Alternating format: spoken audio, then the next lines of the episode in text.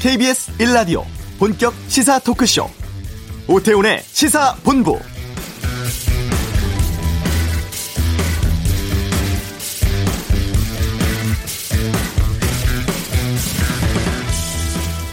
이달 29일이죠. 어, 더불어민주당의 새로운 대표와 최고위원을 선출하는 전당대회가 열립니다. 그렇지만 지금 여당이 처한 현실 그렇게 만만치는 않습니다.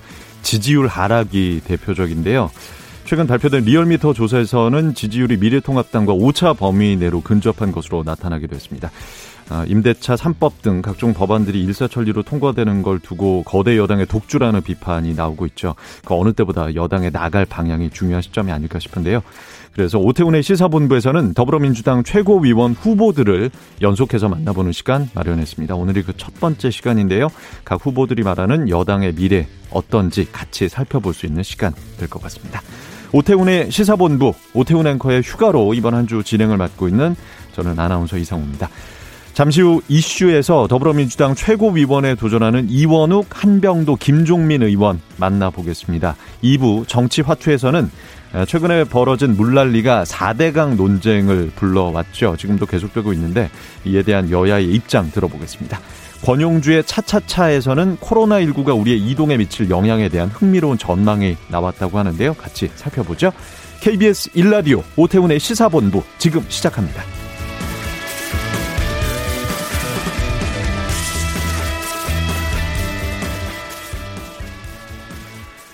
더불어민주당 차기 지도부를 선출하는 전당대회가 8월 29일로 예정돼 있습니다. 당 대표와 5명의 최고위원을 선출하는데 이번 지도부는 내년 보궐선거, 후년 대선까지 치르게 되죠. 시사본부에서는 176석의 슈퍼여당의 최고위원 후보 8명을 3주 동안 차례로 인터뷰하겠습니다. 후보들에게는 약 10분 동안 공통질문 4개, 개별 질문 2개씩 드리도록 하겠습니다. 자, 먼저 경기 화성을에서 3선에 성공했고 20대 국회에서 민주당 원내수석 부대표를 지낸 이원욱 의원 연결하죠. 나와 계시죠? 이 의원님? 네, 안녕하십니까. 네. 이원욱입니다. 먼저 어려운 시기에 더불어민주당 최고위원 출마하신 이유부터 좀 여쭙죠. 그러게요. 어, 민주당을 민주당답게라고 하는 슬로건으로 나왔는데요. 제가 어, 전략기획위원장으로 탄핵을 성공시키고 공수처법을 원내 수석 부대표를 맡아서 성, 어, 성공시킨 그런 경험을 앞으로 있을 재보궐선거, 어, 대통령 선거의 승리로 이끄는데 저의 마지막 에, 힘을 다해서 혼신의 힘을 다해서 쏟아보고자 음. 최고위원 후보로 출마하게 됐습니다. 예. 아, 지금 하락하고 있는 민주당의 어떤 상황을 좀 어, 불쏘시개 역할을 좀 하시겠다. 예. 앞에서 네. 그 그러게요 그 한마디가 모든 게 다 들어가 있는 것 같습니다. 답변에. 자, 이원우 후보께서 지난 20대 국회에서도 당직을 맡으셨잖아요. 말씀하셨다시피 네. 다른 후보들과 비교해 봤을 때 본인의 강점 한 가지만 좀 꼽아 주신다면요.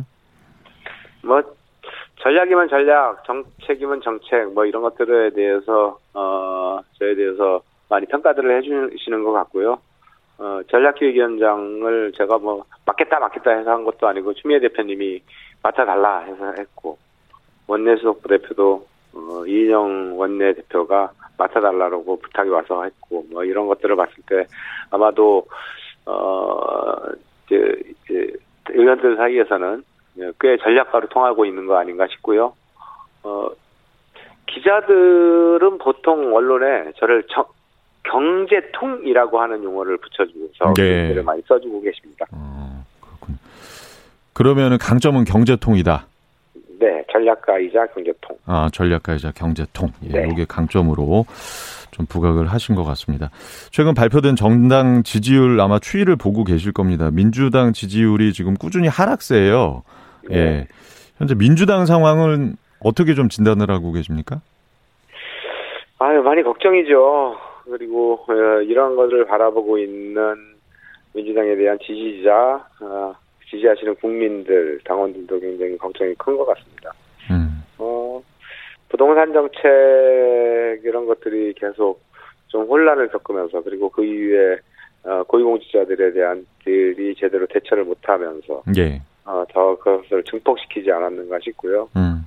실제 어, 그 국민들이 좀 잘못 인식하고 계신 것도 좀 같습니다. 예를 들어 종부세, 종부세에 대해서 전부 어, 나도 종부세 내는 거 아니야 이렇게 말씀하시는 것 같은데 종부세를 낼 대상자는 1%뿐이 안 되거든요.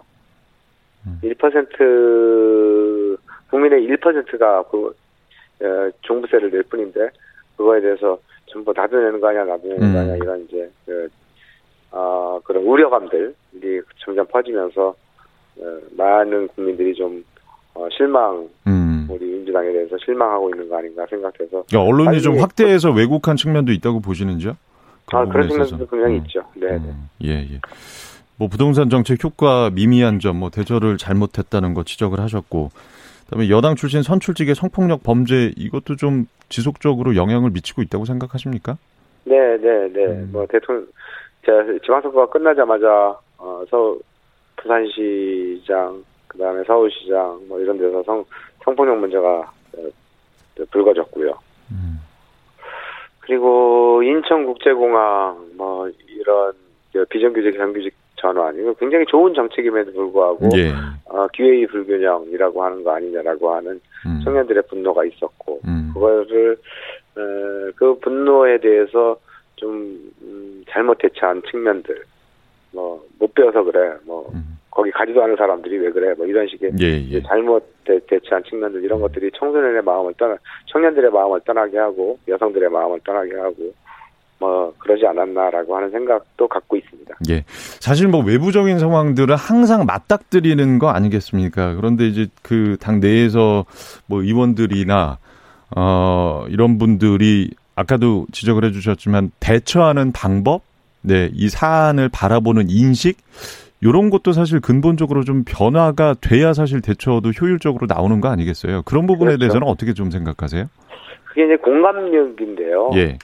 공감력 그러니까 어, 공감력을 높여 높이는 사람, 공감력을 높이는 어, 뭐 기업도 그렇고 단체도 그렇고 정당도 그렇고 공감력을 높이면은 어, 욕을 먹, 뭐, 욕, 욕 먹을 일이 생기더라 하더라도 좀 덜 먹게 되는 이런 일들이 좀 있거든요. 음. 근데 그 공감의 능력은 소, 실제로는 경청 능력입니다. 들을 수 있는 능력. 예, 예. 그것이 그래서 어, 사람 그 그것을 지- 들어서 어 그것을 반영하고자 하는 의지 이게 공감 능력이기 때문에 어 제가 의원들 사이에서는 굉장히 소통력이 굉장히 뛰어나다라고 얘기를 하고 있는데 듣고 있는데 어, 그런 공감력을 높일 수 있는 당 지도부로서 민주당으로서 예, 모습을 음. 갖춰간다면 아무래도 훨씬 더 어, 어, 지금과 같은 음. 뭐 그거보다는 어, 밝은 민주당을 만들어갈 수 있지 않을까라고 하는 예. 생각을 하고 있습니다. 예. 자, 은연 중에 공감 능력 뛰어나시다는 걸 자랑을 하시네요, 은근히. 그런 부분들이 아니요. 좀 당내에서 많이 좀 퍼져가지고 대처를 좀 잘했으면 하는 바람을 좀 갖고 있는데, 자, 일단 그 최고위원으로 당전, 당선이 되시면은 내년 또 보궐선거가 지금 목전이에요. 네. 어, 지금 상황에서 서울 부산시장 후보를 내도 괜찮을까요? 어떻게 보세요? 아니, 그 문제는 지금 저 질문을 처음에 출마 기자회견 할 때부터 많이 받았는데요. 예. 지금 상태에서 결정할 문제는 아닌 것 같고요. 음, 어, 아마도 선, 어, 저희가 이제 다시 새로운 지도부가 완전히 선출이 되고, 예, 예. 어, 그 이후에 여러 국민들의 의견, 그리고 당원들의 의견, 이런 것들을 충분히 청취하면서, 어, 조금 신중하게 결정해야 될 문제가 아닌가라고 생각이 돼서, 죄송하지만 그 문제에 대한 답변을 못 아. 드림에 대해서 이해해 주실 것을 부탁드리겠습니다. 예, 알겠습니다. 뭐 다른 생각은 있으신 걸로 압니다만은 굉장히 좋은 예, 아이디어. 예. 알겠습니다. 자, 최근 여당이 임대차 3법 등을 단독으로 처리를 했습니다. 거대 여당의 독주라는 비판들이 나오고 있는데 사실 공감 능력을 강조하셨기 때문에 이 야당과의 협치가 좀 필요하지 않았나 최소한의 예. 이런 비판에 대해서는 좀 어떻게 보십니까? 저희가 문을, 협치를 안 하기 위해서 문을 닫아놨던 적은 정말로 한 번도 없습니다. 음. 이거는 좀 어, 국민들께서 좀 알아주셨으면 좋겠고 이 어, 방송을 듣는 시청자들께서도 청취자들께서도 좀 알아주셨으면 좋겠는데요.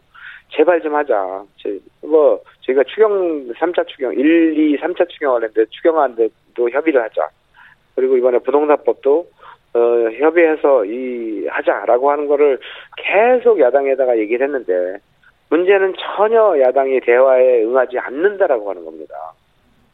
그렇다고 이런 부동산법이라든가 추경이라든가 이 급한 민생법을 여당 입장에서 정부 여당 입장에서 그래 야당이 안 들어오면 언제까지라도 기다려줄게 1, 1년이건 2년이건 이렇게 할 수는 없는 문제거든요. 음. 책임 정치라고 하는 게 있기 때문에 예, 예. 그러다 보니 어쩔 수 없이 저희가 그, 어, 그 미래통합당을 제외한 나머지 정당들과 연합해서 이 법안 그 부동산법을 통과시킬 수뿐이 없었는데 여당의 단독 통과는 아닙니다. 음. 여당 단독 통과는 아니고 미래통합당만이 들어오지 않았을 뿐이라고 한번 말씀을 드리도, 드리도록 하겠습니다. 자, 이 후보께서 그 문재인 정부 성공을 위해서 윤 총장 같은 사람들이 뽑혀 나가야 한다. 아, 검찰 개혁에 대해서도 강한 의견을 내셨는데 검찰 개혁 추진 과정에서 여당의 역할은 어떤 거라고 보시는지요? 여당이 할 수 있는 역할은 어, 대, 인류 역사상 민주주의의 역사는 권력을 분산시키는 것이 역사입니다. 분 권력 분산. 네. 그래서 어 예를 들어서 지금 근데 어 검찰총장의 권한이 너무 강하다라고 하는 거에 문제가 있다라고 보여집니다.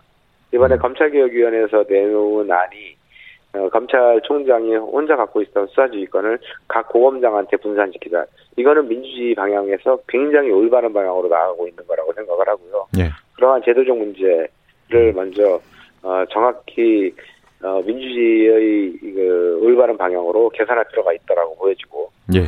우리 윤 총장님은 어, 선출직 권력과 임명직 권력과의 관계에 대해서 어, 잘 인식을 하지 못하시는 것 같아요. 그 선출직 권력과 임명직 권력의 의견이 부딪힐 때 항상 선출직 음. 권력이 우선하는 겁니다. 음. 왜냐하면 국민으로부터 직접 예, 위임을 예. 받았기 때문에 윤 네, 총장은 네. 그 위임받은 대통령에서 임명받은 사람이거든요. 네, 네, 네. 근데 자기를 임명한 사람에서 독재니 전체주의니라고 하는 이런 용어를 쓸 때 저 굉장히 분노했습니다. 예. 이 검찰개혁 관련해서는 하실 말씀이 네. 너무 많은 것 같아서 사실 오늘 두 분 인터뷰가. 더 예정이 돼 있고 시간을 네. 좀 똑같이 배분을 해야 되기 때문에 공정성 네. 문제 때문에 네, 네. 여기서 마무리를 좀 하도록 하겠습니다. 예. 네, 네.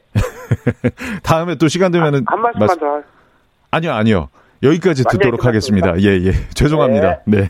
네, 고맙습니다. 고맙습니다. 예. 네. 자, 더불어민주당 이원욱 최고위원 후보였습니다. 이어서 지난 2017년 문재인 정부 정무수석으로 재임하다 전북 익산에서 재선에 성공하신 한병도 의원 연결하겠습니다. 안녕하세요. 나와 계시죠? 네, 네, 안녕하세요. 한병도입니다. 네, 12년 만에 국회로 돌아오셨어요. 이전과는 와보시니까 국회 분위기가 좀 많이 달라졌던가요? 예, 일단 너무 오랜만에 와가지고요. 네. 어, 분위기 자체가 좀 낯선 게 있고 예. 사무실도 네. 많이 커졌더라고요. 아, 그래요? 어, 이제 사람들이 좀 많이 바뀌었고 달라져 있고 의원들 분포도 그렇고요. 음. 어 근데 이제 조금 특징적인 건 깜짝 놀란 게 어, 저도 이 모임에 세 곳이 들어갔는데 공부 모임이 아주 활발히 아. 이루어지고 아침 새벽부터요. 네네. 7시 반부터 거의 조찬 모임이 음. 뭐 경제 분야, 환경 분야, 뭐 신산업 분야 모든 분야에 대해서 이 공부 모임이 아주 음. 활발하게 진행이 되고 있는 건 그건 좀 아주 놀라운 거였습니다. 예. 예. 식사만 하지 마시고 좀 공부를 해서 정책이 좀 반영을 했으면 좋겠다는 가지고. 네, 네, 그래서 공부들이 열심히 예. 하고 있는 그 모습 상당히 긍정적으로 네. 보였고 네. 인상적이었습니다. 네. 자, 네. 거대 여당을 최고위원 출마하신 이유부터 좀 여쭤보죠. 강점을 한 가지만 좀 뽑아주세요. 예, 저는 이제 집권 후반기잖아요. 어, 집권 후반기에 특히 우리 이제 민주당하고 뭐냐 그 청와대와 정부가 이렇게 원팀으로 일을 해서 현안을 해결하는 능력을 보여야 되는데 제가 아무래도 청와대에서 대통령을 직접 모셨으니까 어, 집권 후반기에도 이렇게 원팀으로 일할 수 있는 윤활유 역할을 가장 잘할 수 있고 이게 저의 장점이 아닌가 생각합니다. 예, 예. 네. 그렇군요. 네. 자, 최근 발표된 정당 지지율 추이를 보면 뭐 이거 네. 같은 질문인데요. 어, 민주당 네. 지지율 하락세입니다. 현재 민주당 네. 상황 어떻게 좀 진단을 하고 계세요? 어떤 상황이라고? 복합적으로 문제가 저희 민주당에게 오는 것 같습니다. 어, 음. 역시 뭐 모두가 똑같이 생각을 하고 있지만 부동산 문제가 가장 큰 이슈이고요. 그리고 민주당 지지율에는 기존에 보더라도 이 남북 관계의 어떤 교착 상태가 길어지면 지지율이 떨어지고 아. 어, 화해 무드가 조성이 되면 지지율이 올라가고 하는 현상은 최근만이 아니고 문재인 정부 출범 이후에 지금 지속적으로 영향이 나타나는 것 같아요. 음. 근데 이제 교착 상태가 굉장히 길어지고 있고 예, 예. 특히 이제 자치단체장 뭐 서울과 부산을 비롯한 어, 이런 자치단체장 문제가 좀 복합적으로 겹치면서 어, 지지율에 영향을 주제 주고 있다 이렇게 평가를 하고 있습니다. 예, 남북 관계 교착 상태를 예, 지지율 하락의 원인으로 짚으셨어요. 예, 예, 부동산이 어. 제일 크고요. 예, 아 부동산이 제일 항시, 크고. 예, 예, 어. 그 민주당의 정당 지지율에는 어 항시 영향을 주더라고. 예. 예. 그건 말고도 좀 복합적으로 작용한 원인이 있다면 어떤 걸 좀 짚어주시겠어요?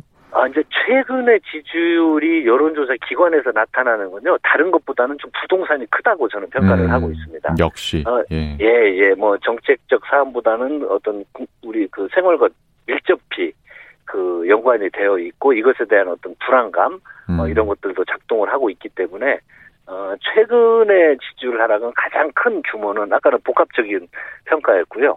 좀 부동산 문제가 가장 크다, 크다고 생각을 합니다. 예. 사실 뭐 네. 부동산 문제는 뭐 여야 야를, 여나 야를 떠나서 굉장히 민감하고, 예, 복잡한 네네. 네. 함수 관계가 있기 때문에 예, 사실 예. 국민들을 어떻게 좀 설득을 하느냐, 어떻게 설명을 네. 하느냐에 따라서 좀 많이 달라지지 않습니까? 앞에 이원웅 의원께서는 좀 대처가 많이 미진했다, 미흡했다 이렇게 원인을 지적을 하셨거든요. 그런데 이제 저는 그 최근에 이제 불안 요인이 가장 큰 요인이라고 생각이 듭니다. 음. 아, 그런데 지금 이제 정부와 우리 민주당이 판단을 했을 경우에는 이 비중 부동산과 집값에 대한 상승 폭이 굉장히 심각했거든요. 음. 어, 그리고 지속될 거라고 이제 확인, 정책적으로 확인을 했기 때문에, 예, 이것을 그 부동산 입법을 통해서 어, 제재를 가하지 않으면 이건 큰 문제가 나겠다. 음. 그리고 이제 실수요자는 철저히 보호하고요. 어, 투기 수요로 그 집값에 영향을 주는 행위는 이번에 단호히 어, 음. 대책을 음. 하고 이 대책 이후에도 그 부동산 대책을 나오면 변칙적인 이런 방법들이 굉장히 많이 나옵니다. 예, 예. 뭐 집을 음. 법인의 현물 투자해서 그 어떤 그 세금을 피한다든지 상속을 한다든지 이런 것들에 대해서도 상시적인 모니터링을 해가지고요. 알겠습니다. 어, 빈틈 없이 대책을 세워야 된다고 생각이 듭니다. 예. 저 여당이 임대차 3법을 단독으로 처리를 했습니다. 거대 여당 네. 독주라는 비판을 아마 받으실 거예요. 그 네. 정무수석 재임 당시에 아까도 말씀하셨지만 뭐 이제 윤활유 역할을 네. 어, 자임하고 계신데 여야 간 협치가 그래도 최소한 필요하지 않았을까? 네. 네. 이 부분에 대해서는 어떻게 생각하세요? 어, 협치가 아주 필요하죠.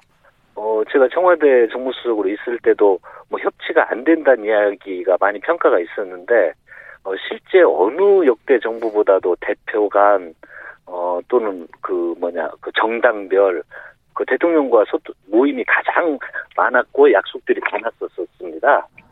예, 예. 근데 이제, 어, 그게 이제 협치가 안 됐다고 그랬는데, 협치라는 것은 손바닥도 마주쳐야 되거든요. 음.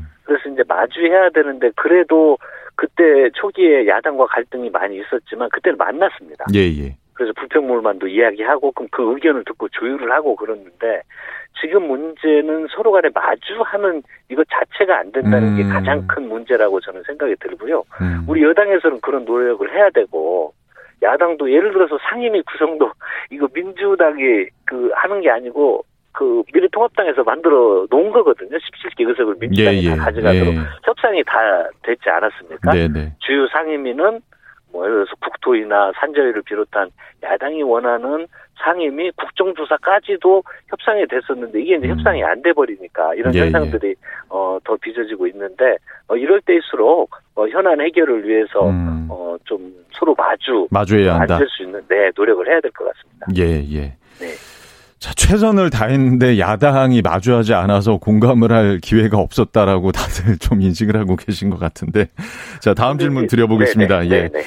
문재인 대통령이 국민들에게 박수 받으며 떠나는 것이 꿈이라고 호소를 하셨어요. 예, 네네. 대표적인 친문 의원으로 분류가 되시는데 민주당이 네. 청와대 이중대라는 비판에 대해서는 어떤 생각을 갖고 계세요? 그 이제 논리 자체가 성립이 안 되는 겁니다. 어, 예를 들어서 뭐, 뭐, 민, 민주당이 이중대라고 평가하는 것은 문재인 정부는 민주당 정부이거든요. 그래서 이제 소통이 원활히 잘 되냐 안 되냐 이런 평가는 내릴 수 있지만 예. 당이 청와대에 이중대라고는 지시만 받아서 한다는 건데 이미 그 뭐냐 그 고위 당정청을 통해서 그 당정청이 매일 소통 아, 그 일주일에 한 번씩 소통하고 있고 상임위별 다양한 소통 채널이 있어서 어, 그리고 거기에서 오히려 당 대표님 목소리가 높으시죠 더 예, 예. voice power가 세고 어, 그렇기 때문에 정책 조정하는 과정이 있는 것이지 어 절대 뭐 똑같은 정부인데 민주당 정부가 문재인 정부고 문재인 정부가 민주당 정부인데 이중대라는 표현 자체가 논리적으로 맞지 않다고 생각합니다. 알겠습니다. 네네. 최근 청와대 노영민 실장 비롯한 여섯 수석이 사의를 표명했습니다. 뭐 네. 일부는 이제 수리가 돼서 예, 인선이 됐고 책임을 진 것이냐, 직 대신 집을 택한 것이냐 논란이 일고 있습니다. 여섯 수석의 행보는 적절했다고 보세요? 예, 저는 뭐 이게 이제 청와대는 5년 조직이고 상황이나 그 어떤 시기, 어떤 이슈 이런 것에 따라서 그리고 이제 집권 후반기에 들어가고 이러면 인사 요인이 생기면 언제든지 그 시기에 맞게 인사를 해야 된다고 어, 저는 기본적으로 어, 생각을 하고요. 어, 이번 발표는 좀 현안 문제에 대한 종합적인 책임에 대한 어떤 비서진들의 고민 어, 이것을 대통령께 전달을 한 거고 아마 인사라는 것은 뭐 한꺼번에 다 될 수도 있고 어, 또 예를 들어서 준비돼 있는 사람은 먼저 빨리 하고 어, 또 이제 어떤 요인에 대해서 더 분석을 하고 또 검증 과정 이런 것도 필요하기 때문에요. 어, 구, 구체적인 나머지에 대해서는 좀 더 봐야 될 것 같고요. 예, 알겠습니다. 네네. 자, 네. 마지막으로 하고 싶은 말씀 좀 짧게 한 20초 정도로만 부탁드리겠습니다. 네, 우리 이제 그 저희 민주당은 언제나 이제 겸손의 원칙을 가지고 국민들을 대하고 어, 지금 닥쳐오는 문제에 대해서도 어, 극복하기 위한 노력을 항시 게을리 하지 않겠습니다. 그리고 더 건강한 민주당이 되도록 스스로를 돌아보고 책찍질을 하면서 어, 국민들과 함께하기 위한 노력을 어, 하겠습니다. 국민 여러분 계속 지켜봐 주시고 어, 현안 문제를 해결하는 데 어디 민주당이 잘 대응하는지 어, 때로는 용기가 필요하면 용기를 주시기 바랍니다. 예. 오늘 말씀 여기까지 듣겠습니다. 고맙습니다. 네, 네 감사합니다. 네, 더불어민주당 한병도 최고위원 후보였습니다. 잠시 이 시각 교통 상황 확인하고 라디오 재난정보센터의 재난 관련 소식 듣고 계속해서 더불어민주당 최고위원 후보 한 분 더 만나보도록 하죠. 먼저 교통정보센터 김한나 리포터 연결합니다. 네, 기상 상황에 따라서 서울 시내 주요 간선도로 통제 구간도 달라지고 있는데요. 일단 동부 간선도로는 통제가 풀렸고 지금은 전 구간 소통이 원활합니다. 하지만 올림픽대로는 조금 전 12시 반부터 본선 통제가 공항 쪽은 동작대교에서 가양대교 구간 통제고요. 반대 잠실 방면은 가양대교에서 반포대교까지 전면 통제되고 있어서 다른 길로 우회하셔야겠습니다. 또 올림픽대로 상하류 나들목과 방화대교 남단 개화 육관문도 통제 여전하고요. 성산대교 남단에서 양평나들목 사이 양방향 통제도 계속되고 있습니다. 또 잠수교 수위는 8m대를 유지하면서 여전히 통제되고 있습니다. 고속도로는 현재 교통 전면 통제되는 곳은 없습니다만 토사 유출로 통제됐던 인천 김포 고속도로 김포 방향으로는 지금은 남청란 나들목 부근 3차로에서 토사 제거 작업을 하고 있어서 주의해서 지나셔야겠습니다. KBS 교통정보센터였습니다.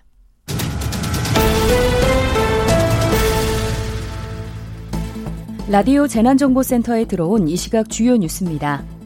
기상청은 서울과 경기도 전역에 내려졌던 호우경보와 호우주의보를 오늘 오전 11시에 모두 해제했습니다.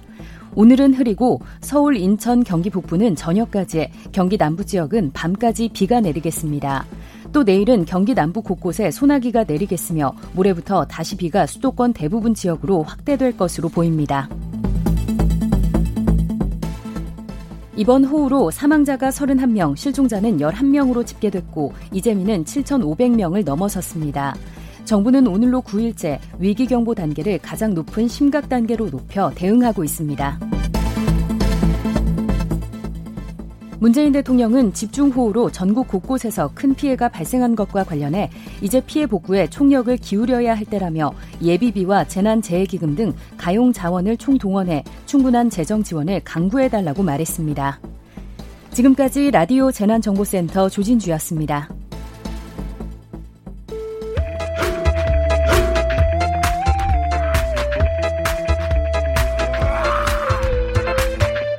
오태우래 시사 본부.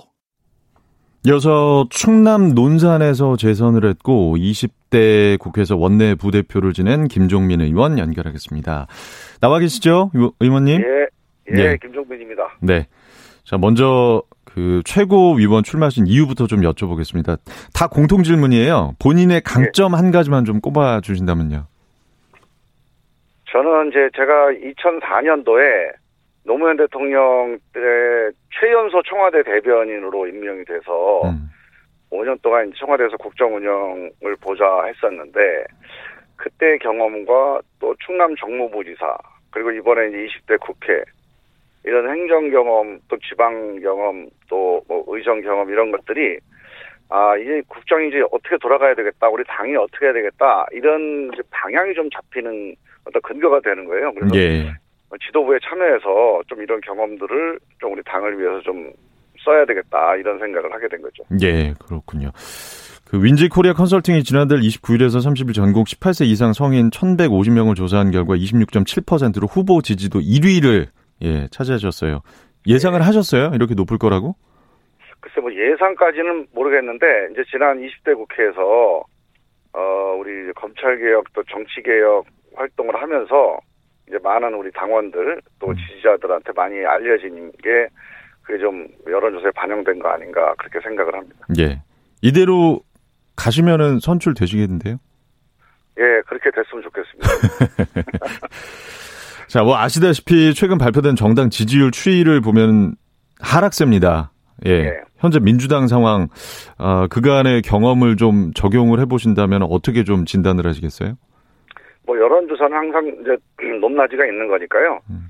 어, 이게 국민의 마음이 우리 민주당에 떠나간다 이런 표현을 하시는 분도 계시는데 그거는 사실이 아니고 이제 국민들이 민주당에 대해서 되게 엄격하게 바라보고 있다. 음. 상당히 이제 그 민주당에게 180석이 주어졌는데 이 180석의 의미가 상당히 이제 간단치가 않다 이렇게 좀 보고 계시는 거죠. 그 최근에 악재도 여러 가지 있었잖아요 민주당에 뭐 이런 영향도 좀 있을 거고요. 그래서 전체적으로 민주당에게 이제 좋지 않은 상황인 거는 맞는데 민주당이 180석을 얻었으니 어떤 일을 할지 국민들이 지금 계속 예의주시하고 있는 거라고 봅니다. 음, 그리고 그렇죠. 거기에 맞는 음. 행동들을 요구하고 있는 건데 아직까지는 이제 민주당이 그런 점에서 이렇게 잘 대처를 못한 것 같아요. 그래서 아, 지금 상황을 잘 판단해서 이제 지도부가 새로 구성이 되면 예, 예. 이런 상황을 종합적으로 판단하고 국민 민심을 잘 파악하는 이런 그 리더십을 발휘를 음. 하면 우리 국민들께서 또 민주당과 함께 하실 수 있을 거다 이렇게 봅니다. 네. 현 상황만 놓고 본다면 지지율 하락의 가장 큰 원인은 뭘로 꼽으시겠어요? 어, 제가 보기엔 일단 첫 번째로는 뭐 부동산 이제 폭등에 따르는 부동산 이제 가격이 높아진 거에 따른 어떤 정책적인 이런 뭐 문제 제기 같은 게 있을 거고요. 또 하나는 이제 그 뭐 전체적으로 종합적으로 여당이 책임을 져야 되니까 어 그동안에 뭐 법안 처리 과정에서 어 필요는 했지만 그래도 야당을 잘 설득해서 갔어야 되는 거 아니야 이런 문제 제기도 음. 있을 거고 예. 또 하나는 근본적으로 마음이 떠났다는 것보다는 지금 이 여당에 대해서 상당히 많은 것을 국민들이 바라고 요구하시는 것 같아요. 음, 그래서 일종의 경고다. 아, 그렇죠. 그런 예. 것들에 대한 경고.